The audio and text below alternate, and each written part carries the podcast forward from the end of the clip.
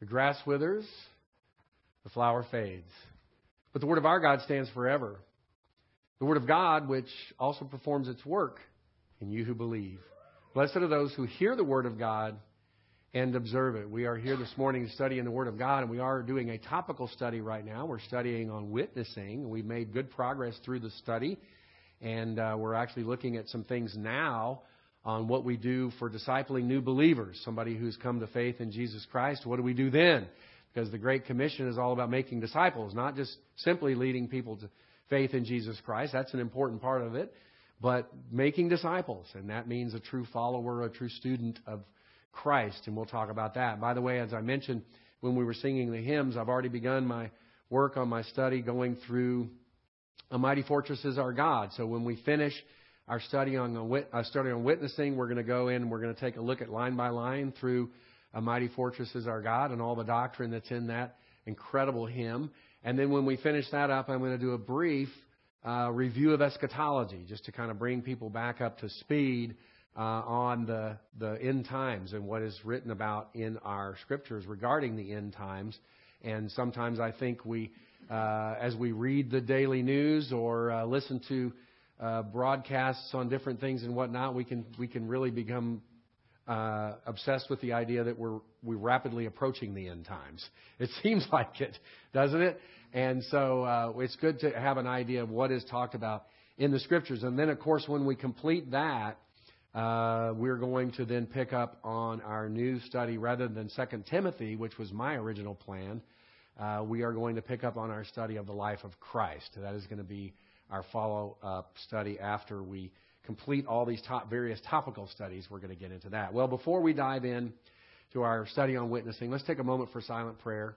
We do need to ensure that we are properly prepared for the study of the Word of God. This entails confession of sin if necessary, so that we might be filled with the Spirit and under His ministry. But it also gives us a chance to humble ourselves, make sure that we're properly humble so that we're teachable, and it gives us the opportunity to focus our attention on what it is we're going to be learning this morning. Shall we pray?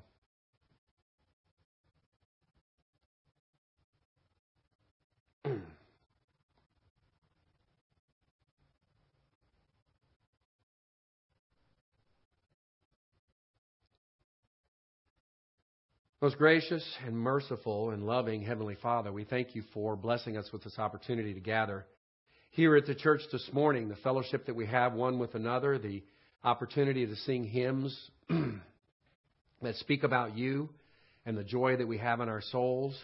And Father, we thank you that even though even though we are listening eagerly, anticipating and listening for the sound of the trumpet as you call us all home, Father, we are thankful for each and every opportunity we have to gather like this. You have provided everything in your grace uh, our physical health that allows us to be here, the building, uh, the electricity which allows the lights to work, and the amplifiers and everything else to work. That's all provided by your grace. And help us to never take this for granted. As we learned in 2011 with the fire, it's not an automatic we can't necessarily count on the fact that we're going to be able to come here and, and gather together on a Sunday morning. It's been provided by your grace and help us to have the proper gratitude for what you've given us this morning to take full advantage of this opportunity to grow in the grace and knowledge of our Lord and Savior Jesus Christ. We pray all of these things in his most precious and beautiful name. Amen. well, we made our way through uh, a number of topics. I'm going to skip past this. Here we go. Discipling new believers is a, is what we're working on now. And uh, one of the things that we talked about, I'm going to really briefly review all of this. One of the things that we talk about is helping new believers understand uh, that they can be assured of their salvation. And basically, we talked about how going through the John 5:24 and giving them assurance that they are saved. They are indeed saved. that what they've done in placing their faith, excuse me, what they've done in placing their faith in Jesus Christ is all that is needed in order for them to be saved and have eternal life. They need to understand this. And so it's very important to give them an assurance of their salvation as, as uh, their brand new believer. Now, this might be a believer, by the way, that you have been a fellow worker with God in leading them to Christ, or it could be somebody that you just meet uh, that you discover that somebody's a, a, a brand new believer. They just got saved recently, and you'll have an opportunity to talk to them about these things. Uh, you can also uh, not only go beyond the assurance of salvation, but really what this talks about here is uh, knowing that you're saved, right? That's one thing, is knowing that you're saved, and also security of salvation, right? You can't be snatched away, and you certainly not be cast out. So not only can they know that they have eternal life, and this is, by the way, this is one of those things that there are groups out there. I'm just going to leave it that way. There are groups out there that are on both sides of the Arminian Calvinism, you know, expanse that will take away this. They will tell you you can't really know, right? So the Calvinists will say, for example, that you can't know if you're one of the chosen. And so if you don't know whether or not you're one of the chosen, uh, then you don't really know if you're saved. It may seem like you're saved, but if you're not chosen, then you're not really saved. Well, that's not what the Bible tells us.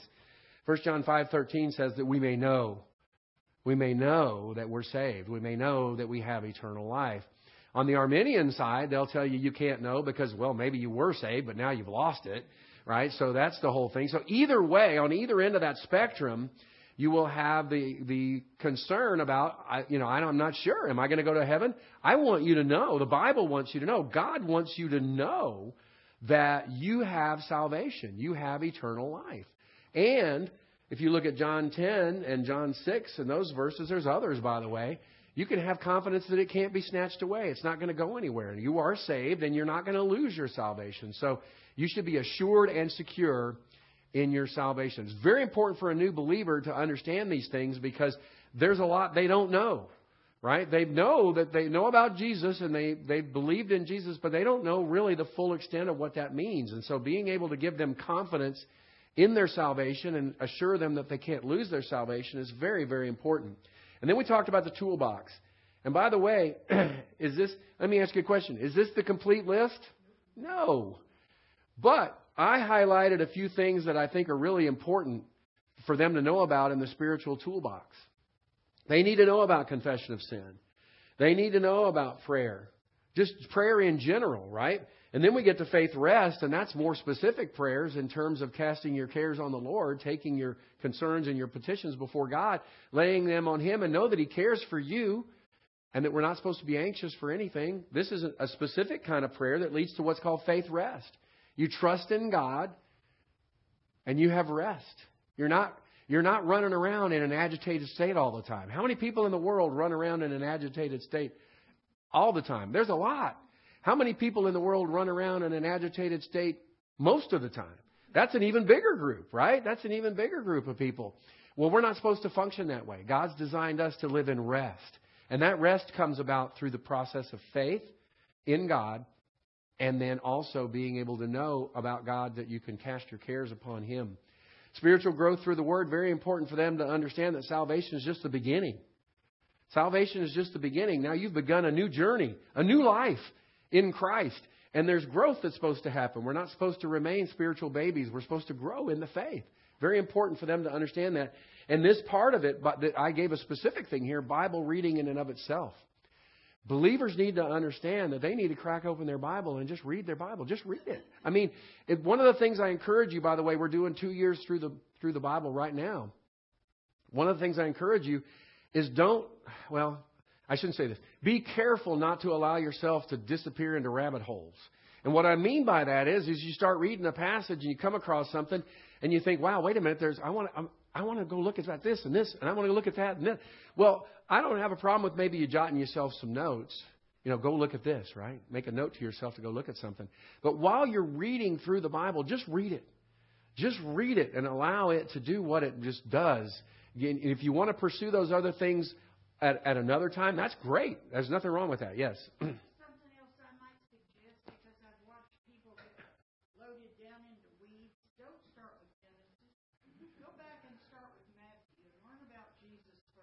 Well, you can do that, right? In our study, now, what, one of the things that we did, interestingly, Sandra, is we went back when we finished our two years. We went back and we did read some of the Gospels, and then we went through the New Testament epistles, and then we went back now, and we're starting in Genesis, and then Job, and then and then Genesis again now. We're back in Genesis again. Because yes. from speaking to so many people, that's where they get stuck. And yeah. all of a sudden they just quit. Well, that's a problem. And I encourage you, by the way, let me let me give you an example of where I totally agree with what Sandra just said. If you, for example, if you are um, reading through and you hit one of the chapters in Genesis that's doing genealogies, and your brain goes numb, and not only does your brain go numb, but you get stuck trying to figure out how to pronounce those Hebrew words, right? The Hebrew names and stuff.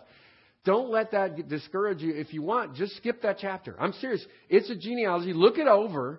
Look it over so you have an idea of the genealogy that's being discussed there and, and think for yourself maybe why it's important, right? Because genealogies are important. But don't let it cause you to quit reading, right? If that's something that you think is going to bog you down and cause you to quit reading, don't do that. Just scan it over and look at what's there and then move on to the next chapter. And uh, because I would rather see you do that than quit reading through the Bible. Uh, but I totally agree that, that there's, in fact, what there's some Bible reading plans do, and I may do this the next time around if we're still here. If I hear the trumpet, by the way, I'm not going to worry about all this. Uh, but if uh, if if the next time, what some Bible reading plans do is they actually have some Old Testament and some New Testament every day. So you read some from the Old and you read some from the New, and so you make your way through the Old Testament while you're making your way through the New Testament, and sometimes that's a little bit easier, right? It's a little bit easier to do that. So we might do that next time. What we're doing now is something of a chronological uh, reading through the Bible, is what we're doing. So uh, anyway, these are all important.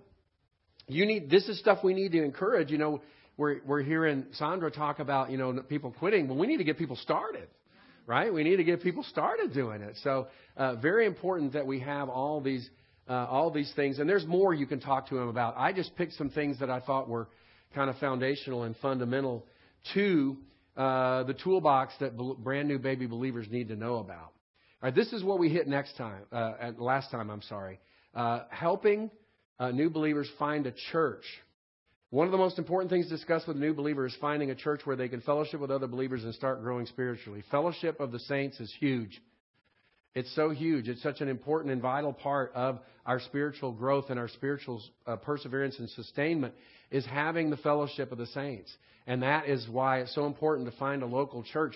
You can get all kinds of, of teaching off of, uh, off of the internet, or uh, if not off of the internet, you can get all kinds of teaching by, uh, by ha- listening to recordings, right? You can, fi- you can get uh, individuals, like, for example, you can have um, if you want, you can get recordings of uh, J. Vernon McGee's Five Years Through the Bible. And you can listen to MP3s that's on DVDs and whatnot. So you can actually listen to all of those. Um, they're all, like I said, it's all also available on the internet. All of that is incredible and precious and wonderful for our spiritual lives. But the fellowship of the saints is a huge part of our spiritual growth because when you're going through something, when you're encountering something, somebody can come alongside. You can be there and ask others about what you're going through. So it's very important to understand the process of, of, of not only attending a church in terms of the teachings, very important part of it, but the fellowship that comes with it. So this is one thing, again, I talked about this before. One of the things I really liked about Billy Graham's ministry is he always made sure whenever he had the revivals, there was there were local pastors, and he would direct those brand new uh, believers to, to local churches that he had already looked into and had confidence that they were good local churches. Very important to know what, what kind of church you're becoming associated with. So here's the things that you should look for. Uh, first of all, that uh, salvation is by faith alone in Christ alone. If they don't have a clear gospel, you don't want to send them there right? First of all, that's going to create a problem in, in, the, in, the, in their spiritual walk if they don't understand salvation. Uh, believes that the Bible is the inspired, inerrant Word of God. And that, you, you would think, well, of course. Well, trust me when I tell you, evangelical churches all over this country and all over this world are abandoning that. They are abandoning that. And when you abandon that, you've abandoned the core. You've abandoned the core of everything. If the Bible is not something we can trust as being the Word of God, uh, that's been delivered to us, then that changes everything. You should have some leaders that are spiritually mature. Now, this is an interesting thing because today, how many, you know, how long has the church been around? Well, almost 2,000 years, right? The church has been around for a long time. Well, back in the day when Paul was going on his missionary journeys, right? He would get into a community. There would be people who would come to faith in Christ. He would try to help establish local churches there. And how many people did you have within those churches that were spiritually mature? Probably only a few. It was, you know, some, for example, how that could happen. You look at like Paul himself. Okay, he was steeped in the Hebrew scriptures. He knew the Old Testament. So when he came to faith in Christ, all of a sudden, poof, his mind just blew up with all these things that he connected the dots from all the Old Testament scriptures. So all of that helped him to mature in his faith relatively quickly. But yet he himself, what happened? He went and spent he went and spent some time, didn't he? He didn't immediately go up to Jerusalem. He spent some time pulling all the pieces together. So, what a challenge it was for them in the early church to try to establish a church and find some mature people to be the leaders of the church. But that's where I believe the apostles had a giftedness, right? The apostles had a giftedness where they were able to recognize the individuals that were going to be able to be the leaders of the churches. I believe that was part of the apostle apostle spiritual giftedness. Today, obviously, we, we, you can look for those who have been around in the faith for a while and matured in the faith. You want to make sure the leaders are mature. Has a congregation that displays genuine love for others, right? Not for one another within the congregation and for others. Somebody walks in that door, they should be able to they should be able to automatically uh, uh, know, right? Sense the love of Christ in this congregation. And that's something that does happen in this local church. And that's one of the things that I love about this congregation. You should have a genuine love for others, and that's a love that comes from God, right? That's the agape love that comes from God. Is committed to helping believers grow spiritually and serve others. Now, this is very important. Both of those. I'll put both of those on there on purpose. Yes, one of the primary purposes of a local church is the edification of the saints. Right? There's nothing wrong with us having evangelistic outreach. There's nothing wrong with us having other activities that go on at our local church. There are certainly things that make sense. But the primary function of a local church is the edification of the saints. But it's the edification of the saints for the work of service. In other words, I'm not just supposed to be helping you grow in the faith just so you can go to uh, the Bible competition down the street and win win first place. That's not the point, right? And, and the idea is not that you immediately feel like you have all the answers when somebody asks a question. The point is that you've been you've been matured in the faith so that you can serve. That's the ultimate goal. We want to be edified so that we can serve. And in the process of serving, the scripture makes it clear we serve others. The spiritual gift that you were given was given so that you can serve others with it. It wasn't so you can brag about your spiritual gift. It was so that you can serve others with it. Your, your maturity in the faith is so that you're better able to serve others in whatever ministries God calls you to. And, I, and I often think of, I don't have it here, I often, my mind often goes to 1 Corinthians 12, verses 4 through 6, and this really describes how God is at work in all of these things. And again, what we're talking about here is, the, is serving others. Now, there are a variety of gifts, but the same Spirit. We receive our spiritual gifts from the Holy Spirit. At the moment of salvation, the Holy Spirit gives us whatever spiritual giftedness we have. Verse 5 says, And there are varieties of ministries in the same Lord. That's Jesus Christ. He's the head of the church. So don't you reckon that Jesus Christ is the head of the church? He's in charge of ministries. He's in charge of what doors for ministry open for you and what doors for ministry close. In other words, directing your spiritual life into whatever ministries you're supposed to partake of. Jesus Christ does that as the head of the church. And then verse 6, there are varieties of effects. In other words, what comes out of those ministries, what effects there are. But the same God, and that's God the Father, who works all things in all persons. So the Holy Spirit, Jesus Christ, and God the Father are all involved in the ministries that we're we're working in. But notice the varieties of effects. How does that come about? It comes through service, it comes through serving others. There are effects. If you look at, for example, we had the ministry report from Dan Hill uh, on Wednesday night. Well, Dan Hill has been going to Africa for some time now, and he, he's been part of ministries training pastors. Don't you think that there's been some effects of that? I mean, he's been serving in that role. There's been some effects of that. There are now pastors who were these these were a lot of these were guys who were they were born again believers. They were they loved the Lord. They wanted to serve the Lord and do what they could. They had no idea whatsoever how to prepare lessons to present to their congregations. And one of the things that they did when they were at these conferences is they helped them understand. Now a lot of these pastors that never really did more than really I would call them light and light and fluffy topical studies. That's all they ever really did Many of these pastors are now teaching line by line by line through books of the Bible. They never understood how to do that before. They never understood the deep the deeper things of the scriptures. So that's something that came about, but it's come about through individuals that are willing to serve. Go out into the field. We're going to learn about Jeff Phipps and his ministry in Brazil. Same kind of thing. He went to the mission field. He was willing to serve, right? So that's how it comes about.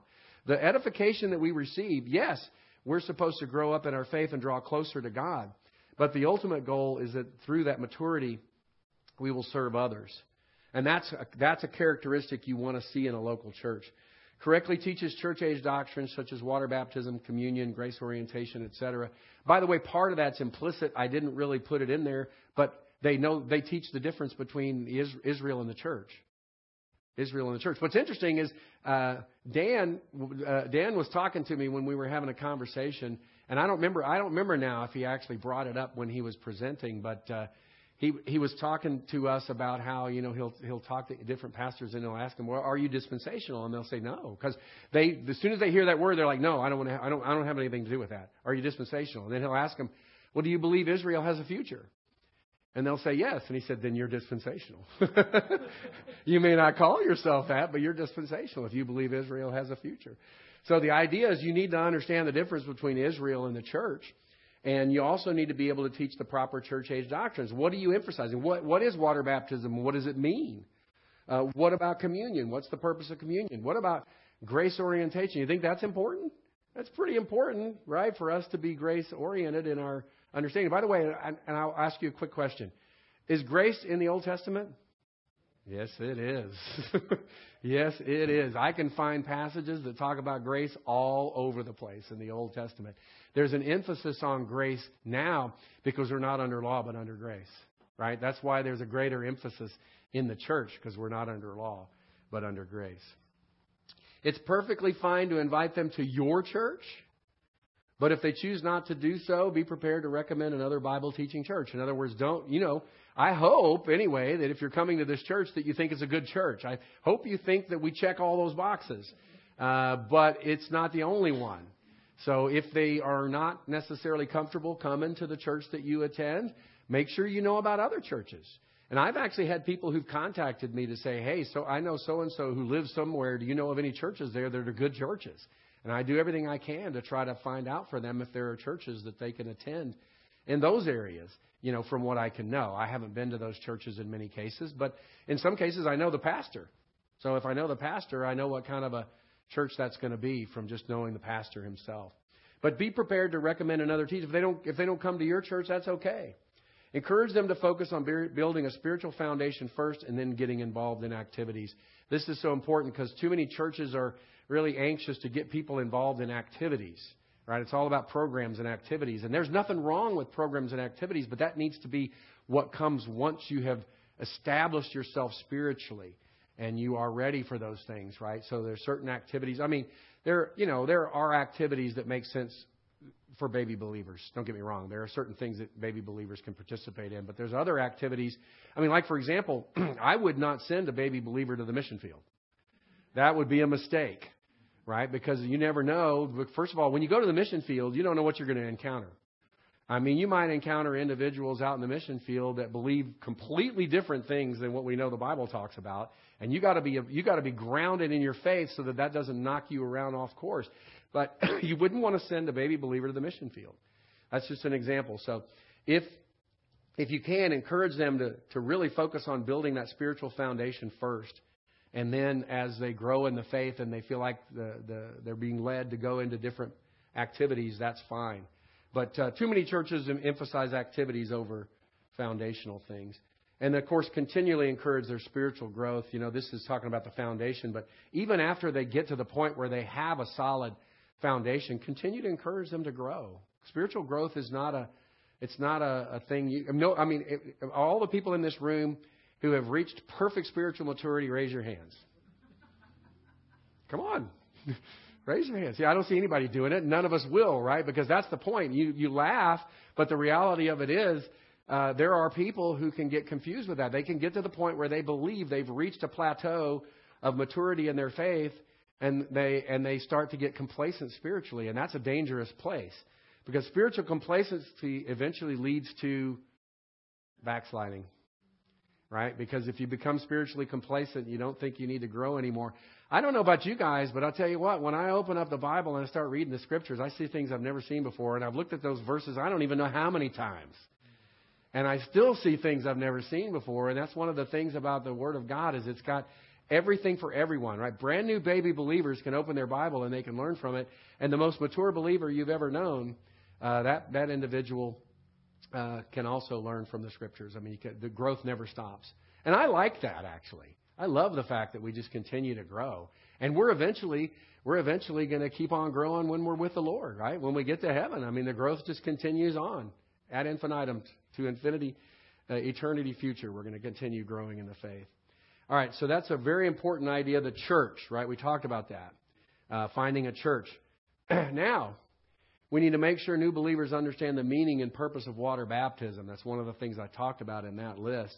This is a, this thing. This the reason it's important is because people get confused about what it's all about. There are even churches that teach that it's necessary part of your salvation. And that is something you want to make sure they understand that it's not. Faith alone in Christ alone. When I say faith alone, I mean you don't add. There's nothing else. You don't add anything else to that. Faith alone in Christ alone. When believers are baptized, it testifies to the inward reality of their salvation. That's one of the first things that they're doing. When they go and they get baptized, they're testifying publicly. That's one of the reasons why, you know, it's interesting, a lot of churches, and I'm not knocking this, don't get me wrong. Uh, there are a lot of churches that right back here, instead of a wall back here, that you would look back behind all of this and there would be a baptismal back there, right? There would be a, a setup back there for doing baptisms in the church itself. One of the things that I prefer is what we do. I mean, we've done baptisms in Lake Bastrop, and the last time we did baptisms in the Colorado River, and that's I like it because it's a public setting. You're out there in the public for people to see.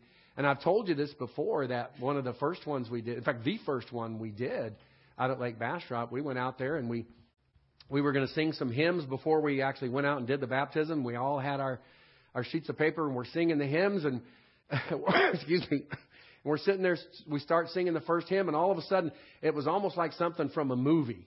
I'm not kidding you. All of a sudden, people are coming out of the woods, right? Because we're down on the bank of the of Lake Bastrop, and there's and we're surrounded by by wooded areas, and all of a sudden people are coming out of the woods, and it turns out that staying at one of the facilities out there was a church group, and they heard us singing the hymns, and they came down, and we all handed them sheets, and they all participated with us, and this whole church group was there witnessing the baptism that we were part of. There were also a whole group of people swimming in a nearby area that all were sitting there watching. Believe me, I was noting they were sitting there watching everything we were doing in the baptism. So I like the fact that we do it publicly, out there in the public where people can see. But what we're doing in that public testimony is we're testifying first and foremost to the inward reality of their salvation. This does not add to their salvation, it just testifies to it. The idea also is to identify as a disciple of Christ. This is very important. This is something that I learned as we did our studies in 1st and 2nd Peter. The idea is that one of the things we do in baptism is we're, not, we're saying, we're basically declaring I intend to be a disciple of Christ. And again, when you hear the word disciple, what that means is not somebody, not a believer, because anybody can be a believer if they place their faith in Jesus Christ, but being a disciple is actually being a student of and a follower of Jesus Christ. And so the word, both of those are implicit in the idea of a disciple. You're a student of Christ and you're a follower of Christ. And so in baptism, that's one of the things I talk to the people that are going to do a baptism about. When, when you go do a baptism, you're declaring, you're declaring not only to the public, but also there's normally there's a bunch of people from your own church that are there. You're declaring to the other people in your congregation, I intend to be a disciple of Jesus Christ. Who provides an illustration of the gospel, the death, burial, and the resurrection of Jesus Christ to unbelievers who attend because we do the we do the immersion right? So that symbolizes the death and the burial. And uh, I, we were, ta- it was interesting. I was, we were talking. Terry and I were talking to Dan, and one of the things that we tried to do, I know Bobby helped me at the last one, and what we tried to do is we tried to hold them underwater for roughly three seconds. And the idea of doing that three seconds is twofold. First of all, the three seconds is to sort of mirror the three days, right? You have three days. But also, it's long enough that you're underwater where you're aware that you're under. If, if you went right down and came right back up, you wouldn't hardly even recognize that you were down there right? But you get down there and you're along, uh, long enough where you recognize, hey, I'm underwater, and the reality of what's happening sets in. And then beyond that, it's not too long where you start to wonder if you're going to need air, right? You don't panic and start thinking you're going to need air, but it's just about the right amount of time to paint that picture of all of that. So it, this is an illustration of the gospel. It shows the death, the burial, and the resurrection of Christ. And of course, I talk about that. Of course, and, and emphasize, definitely emphasize that baptism is not a requirement of salvation. Uh, I know um, Pastor Bob at Austin Bible Church, uh, his children, he didn't force them to get baptized when they were infants, right? None of that kind of thing uh, because he believes the same thing I do about baptism, what the real purpose is. And he had family members that were all concerned about his children. They were adult children and they'd never been baptized. And they're like, oh, what if they die? Well, they'll be in heaven, right? They'll be in heaven at that point. So it's not a requirement of salvation. So don't get confused about that. And, and, and new believers need to understand that because they might hear otherwise. They need to understand the truth of what the Scripture says about water baptism. And it's very important. All right, some further steps. Collectively, as a church, we should want to be an effective witness to our community. Now, here's this is why I say this. Because evangelism, in my, in my view, is something that we do as individuals. In other words, the, what I am to do as your pastor, uh, in Paul exhorted, do the work of an evangelist. Well, what, what, what is the gift of evangelism really all about? All gifts are given to us so that we can equip others. All gifts are given to us to serve others and equip others. Well, uh, the true gift of evangelism will be used by the evangelist to train others as to how to give the gospel, right? To train others how to give the gospel. Now, if you have that gift, do you reckon you're going to have a heart for giving the gospel? Probably so, right? The gospel is going to be really important to you. So, as someone who has the gift of evangelism, you're going to have a real heart for giving the gospel. But what about as someone who trains others, right? So, if I if I am to do the work of an evangelist, as Paul has said, what I'm supposed to do is train you, and that's what this whole study is about.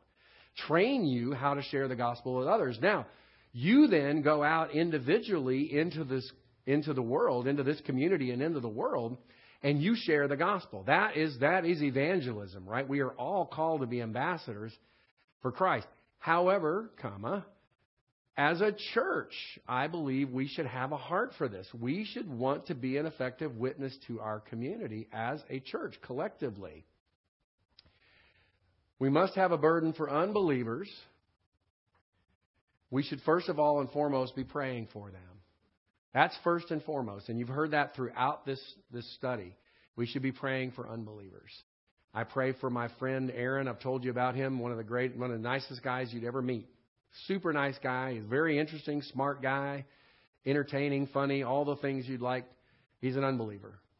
If he were to die, he would be going to hell, right? That's not what I want. So I pray for Aaron. We should be praying for unbelievers in general and for unbelievers that we know specifically, family members, friends, so on. we should always treat them in grace and love. If you want to show them Christ, then you want to show them the grace and the love of Christ. Now, there's a difference between showing them love and compromising your principles. We talked about that during our study. Right? The idea is you can do this without compromising, compromising principles, compromising what you know is true from the Bible. So, for example, I've mentioned it before, our neighbors uh, next door to us, where we live, our neighbors uh, are, are lesbians. We have these two lesbians. They live in Houston. Uh, they own the house next door to us, and they are living that, that lifestyle. We show them grace and we show them love if they were to invite us over to their place for a big a big shindig with all their gay friends, I would not go. I would have to say no. I can't go to that. Um, I would do so graciously and lovingly. I would say no, but that's what I'm getting at. You can show grace and you can show love without compromising what you believe in. I couldn't go to a party like that because I'd be participating in what they're doing. But I can be gracious and I can show them love, and and we should. Honestly, she was the, the one lady uh, that we've we've dealt with. She's talked to us more than the other. She was very concerned about that at first when she found out I was a pastor. She's like, "Was that going to create a problem?" It's like, no, we're sinners saved by grace, right? We know that. So uh, you know, I'm not gonna, I'm not gonna, and that, and my, my wife actually told her one day. She said, "We can't, we we can't approve of, of your lifestyle because for us that's that's sin. So we can't approve of your lifestyle, but we that doesn't mean we're not going to be nice to you. It doesn't mean we're not going to show you grace and love. We should be trained to talk to others about Jesus Christ. That's part of what we're trying to do here in this study. Uh, we need to be ready as believers to talk to others about Jesus Christ, right? Our feet prepared with the gospel, shod with the preparation of the gospel. We must realize that Bible study is not an end in and of itself, but a means by which we are equipped to serve God and carry out the mission of the church. So, I, part of the reason I mention this is I've known people in the doctrinal circles that came to the point of concluding that this was this was it. We were serving God by going to church and studying the Word of God. Well, that's one piece of the puzzle. That's how we are edified. That's how we grow in the faith. But that's not an, an end in and of itself. This is the means we are trained up in the Word of God, and that is a means by which we're equipped to serve God and carry out the mission of the church. And part of the mission of the church is to bring others to faith in Jesus Christ. Remember, we are not. So it's interesting. So in Israel, you had, from among all the nations, you had the calling out of a new nation. Abraham was called out, and then, and then subsequently Isaac and Jacob and the 12 tribes called out from among the people of the earth. Remember, remember after Babel, after Babel, the people of the earth were separated into nations. God did that. He separated them nations. He scrambled the languages, which is interesting, an interesting word for that, by the way. It didn't mean he came up with a bunch of new languages. He just scrambled the languages. If you look at languages, you can actually see some kind of some connection between the languages. I mean, our language is very based on on uh, very based on Latin sort of things. A lot of our words come from the Latin. We have, although English is kind of a melange, it's kind of a, a mixture of all sorts of things, which is why we have so many weird words in English, words that mean completely different things. Because in one case it came from one language, another from a, another. But the point is that God separated us out into nations, and then after that He called out from among the nations a nation unto Himself. And that was Israel. And that nation was made up of people who were all descendants of Abraham, Isaac, and Jacob, right? As a nation. Well, the church is not national in that sense at all. The church is made up of believers from every nation on earth, every tribe and nation um, on the earth. And so, as we, if we are to grow the church, it's not through having more children necessarily, right? If you think about Israel, they were supposed to be fruitful and multiply. Be fruitful and multiply. Be fruitful and multiply. How do you how do you increase the numbers of people in the nation of Israel? They have more children, right? So you have more people in the nation of Israel. That's not that's not given to us as a church. We multiply through the sharing of the gospel.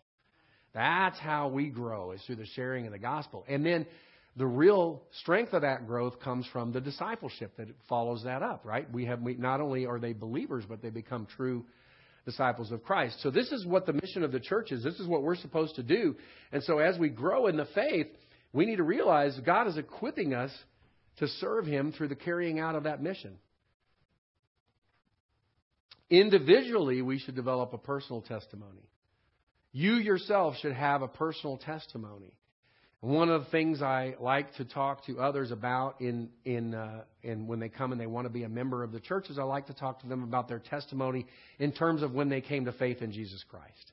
I like to hear about that. And for some people, it's interesting. For some people, they can remember exactly how it happened. In my case, I, I give you that for example that I I was 17 years old and I had been been hearing the gospel and I'd been studying the Word and and so on and so forth. And then one night I was there lying there in my bed and I came to that point where I was like, you know, this is true. I really believe this. And I placed my faith and trust in Jesus Christ that night. And then I rolled over and went to sleep because I had a peace beyond all peace, right? I just rolled over and went to sleep. Others can't remember it. Now, I couldn't tell you the day, by the way. Some people actually remember the day. They celebrate, they celebrate two birthdays. One when they were physically born and another one when they were spiritually born. Now, I don't remember the day. I honestly don't. I don't remember the day but I remember the event. There's others that don't even remember that, particularly if they got saved when they were children. They might not remember the exact moment that they trusted in Christ. They know they trust in Christ now, but they don't remember the exact moment. But I love to hear that testimony. Now, this testimony goes beyond that. This is more than just how you got saved, although that's part of your personal testimony, is how you came to faith in Christ. But your personal testimony goes beyond that into how you have seen God working in your life. It's very important because that, that is something that people can try to deny the scriptures. They can try to deny uh, verbal plenary inspiration. They can try to deny whatever they want. But they can't deny what has really happened in your life. As you talk to them about what God has really done in your life, it's something they can't try to deny.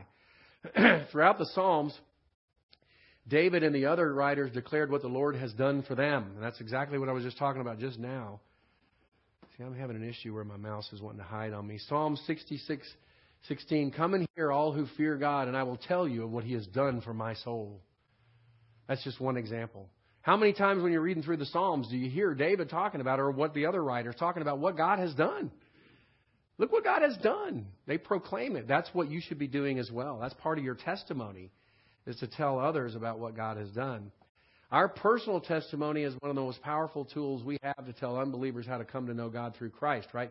We can tell them how, how we came to faith in Jesus Christ.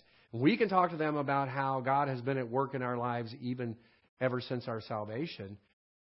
But it's one of the most powerful ways because as you talk to them about how you came to that place of faith, they'll then have a picture of how God works in all of that. It's a powerful tool to tell unbelievers how to come to know God through Christ.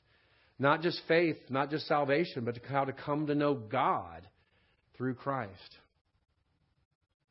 An effective testimony, first of all, it's clear. We've talked about this multiple times. It's clear. It talks about what Jesus did. He died for our sins and rose from the dead.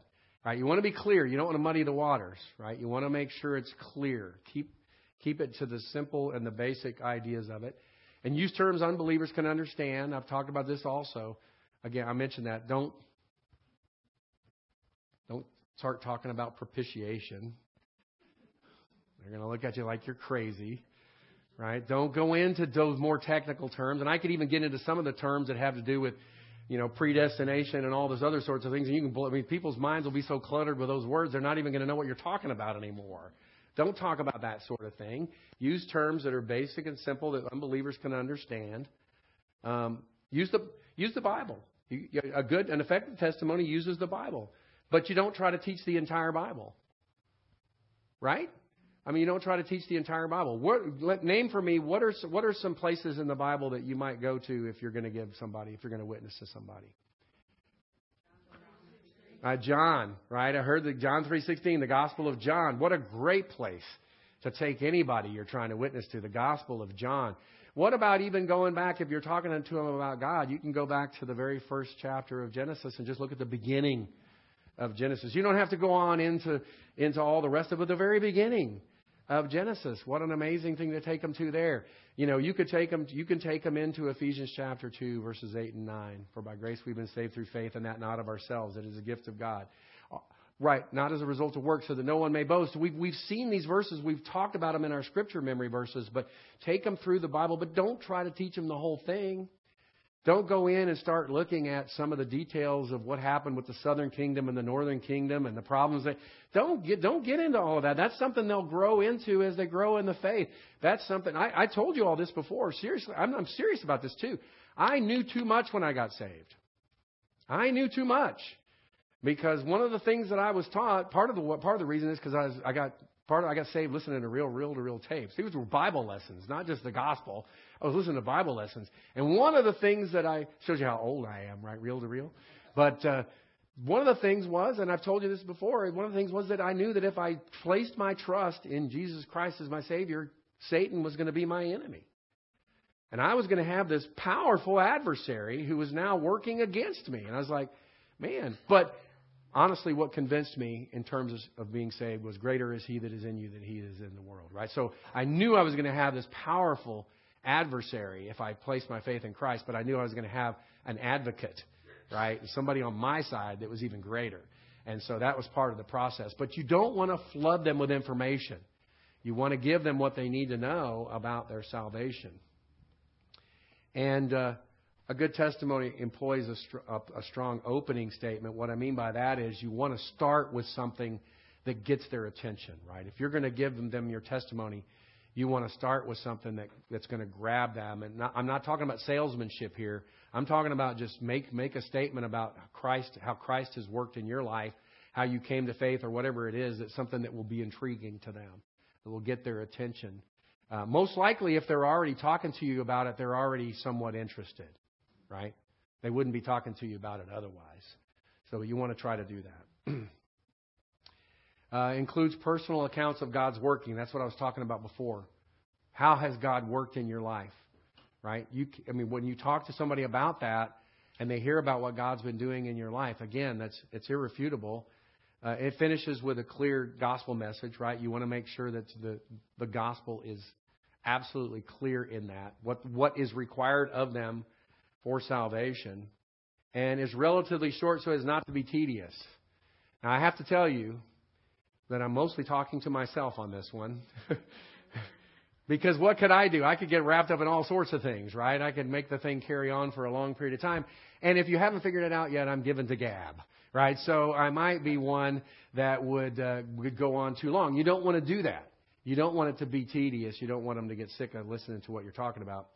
Uh, and his course is delivered in the spirit of love, always, always in the spirit of love. You need to be talking to them.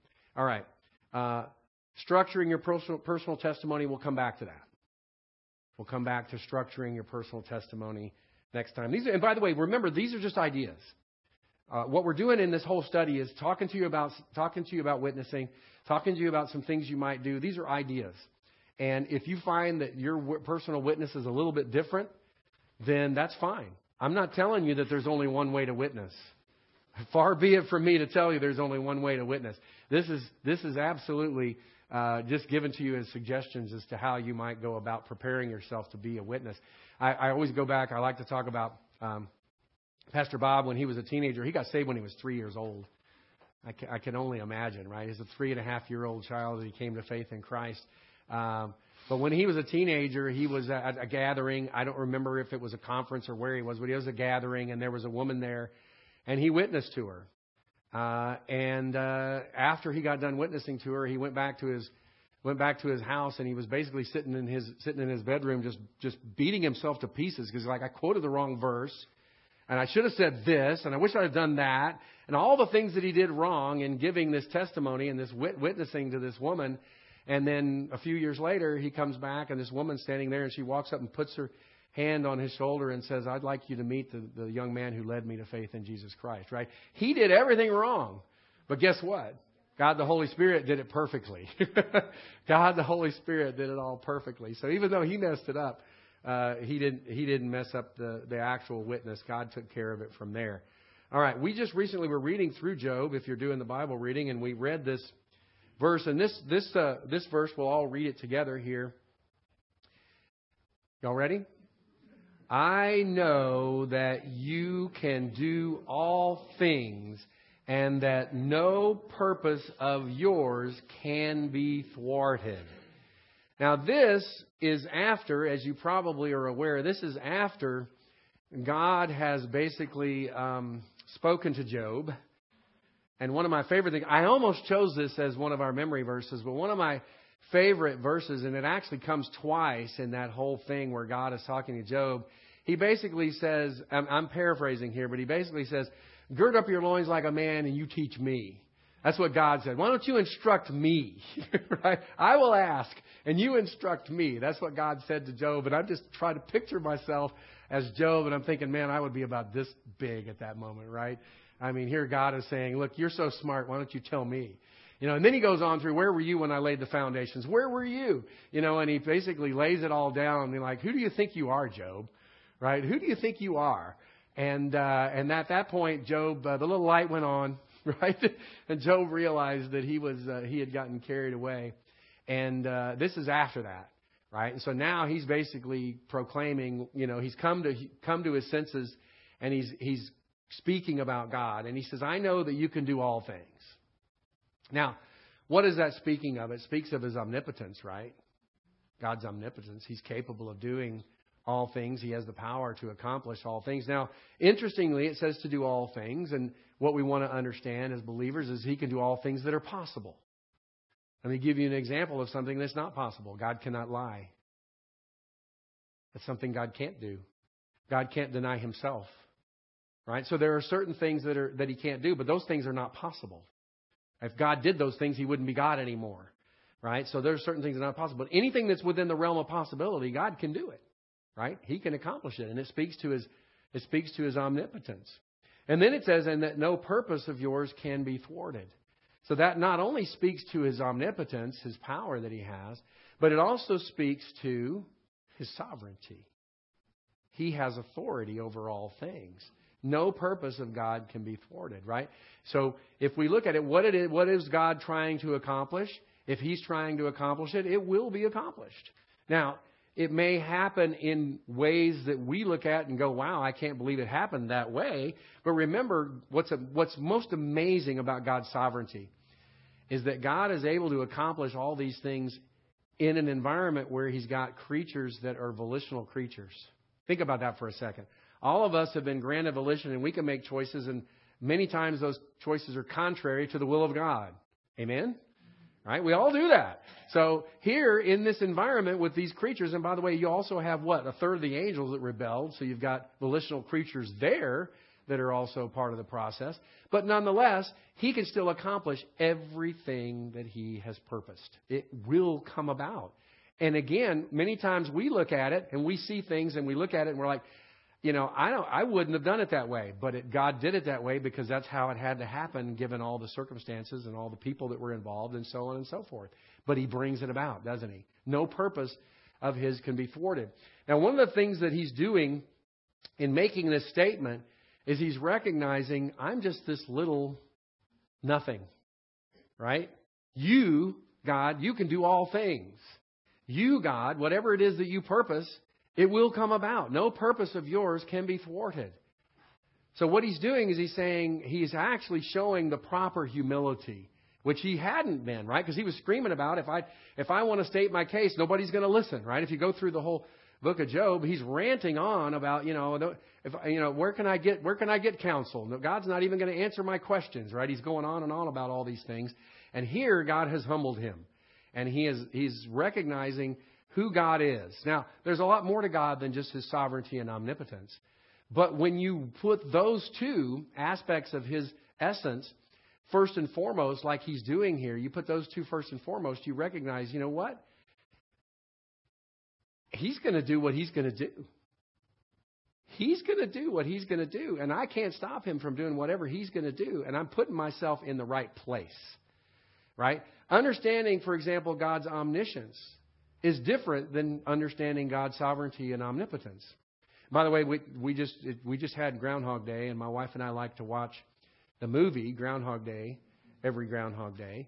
And one of the things that what happened in that is they got they got the well, so we just do it over and over again. Yeah. So, uh, but uh, so one of the things that happened in there is that they they got the word wrong. He, he was ta- Bill Murray's character was talking about God's omniscience Maybe he does. Maybe he doesn't know everything. Maybe he's just been around for a long time. But instead of omniscience, he said omnipotence in the movie. He misspoke. He said omnipotence rather than omniscience. We understand God's omniscience, His omnipresence. We understand all of those things, right? But when Job highlighted God's omnipotence and His sovereignty, basically he was saying, "I know my place, God. I know my place. I know who I am, and I know who you are."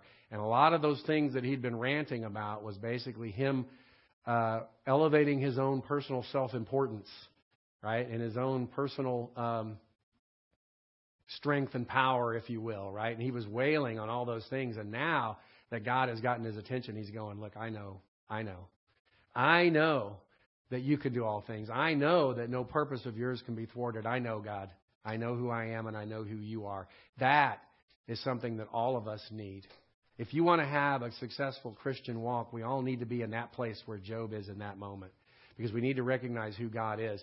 The Bible talks about fear of God. Right, fear of God. There is a proper understanding of God, what he what he can do, right? What he can do, the power that he has, the sovereignty that He has, and so on. And each of us should have the proper fear. And that, by the way, brings into view awe, reverence, respect. All of those things are part of that.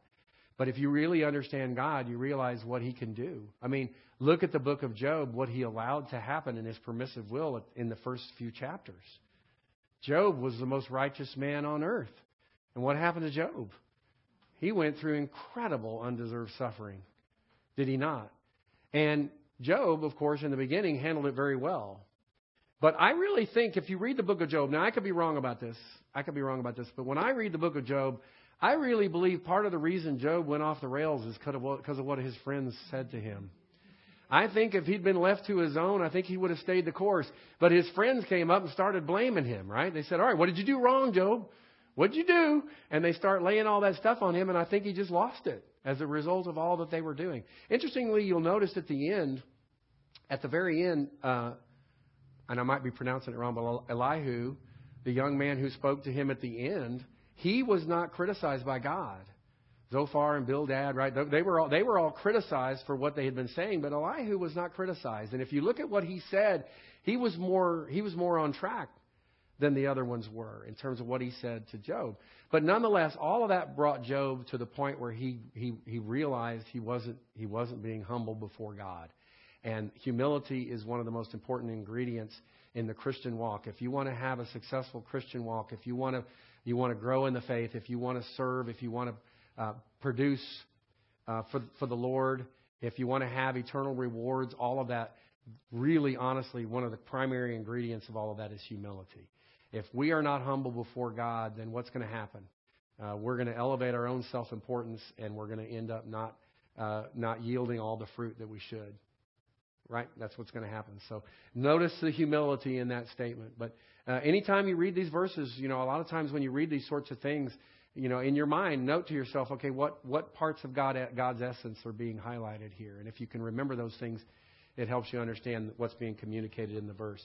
All right, well, let's go ahead and close in prayer. Heavenly Father, we thank you so much for all that your word does for us, the way it teaches us. We thank you for what we've been learning on witnessing. Help us to be more effective witnesses, not that we're trying to fine tune ourselves to be the perfect evangelist, but that we have a, a founding, we have uh, our testimony ready, we are prepared for the moment when we have the opportunity to share the gospel.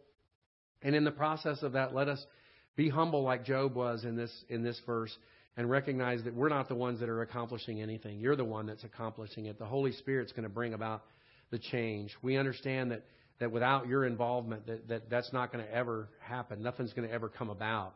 So, Father, we just implore you to help us to be your fellow workers in this. Help us to be diligent, obedient fellow workers and share the gospel when we have the right opportunities. And help us to know what to do in order to disciple the new believers that we encounter in our lives as well. Father, we ask all of these things in Jesus Christ's most precious and holy name. Amen.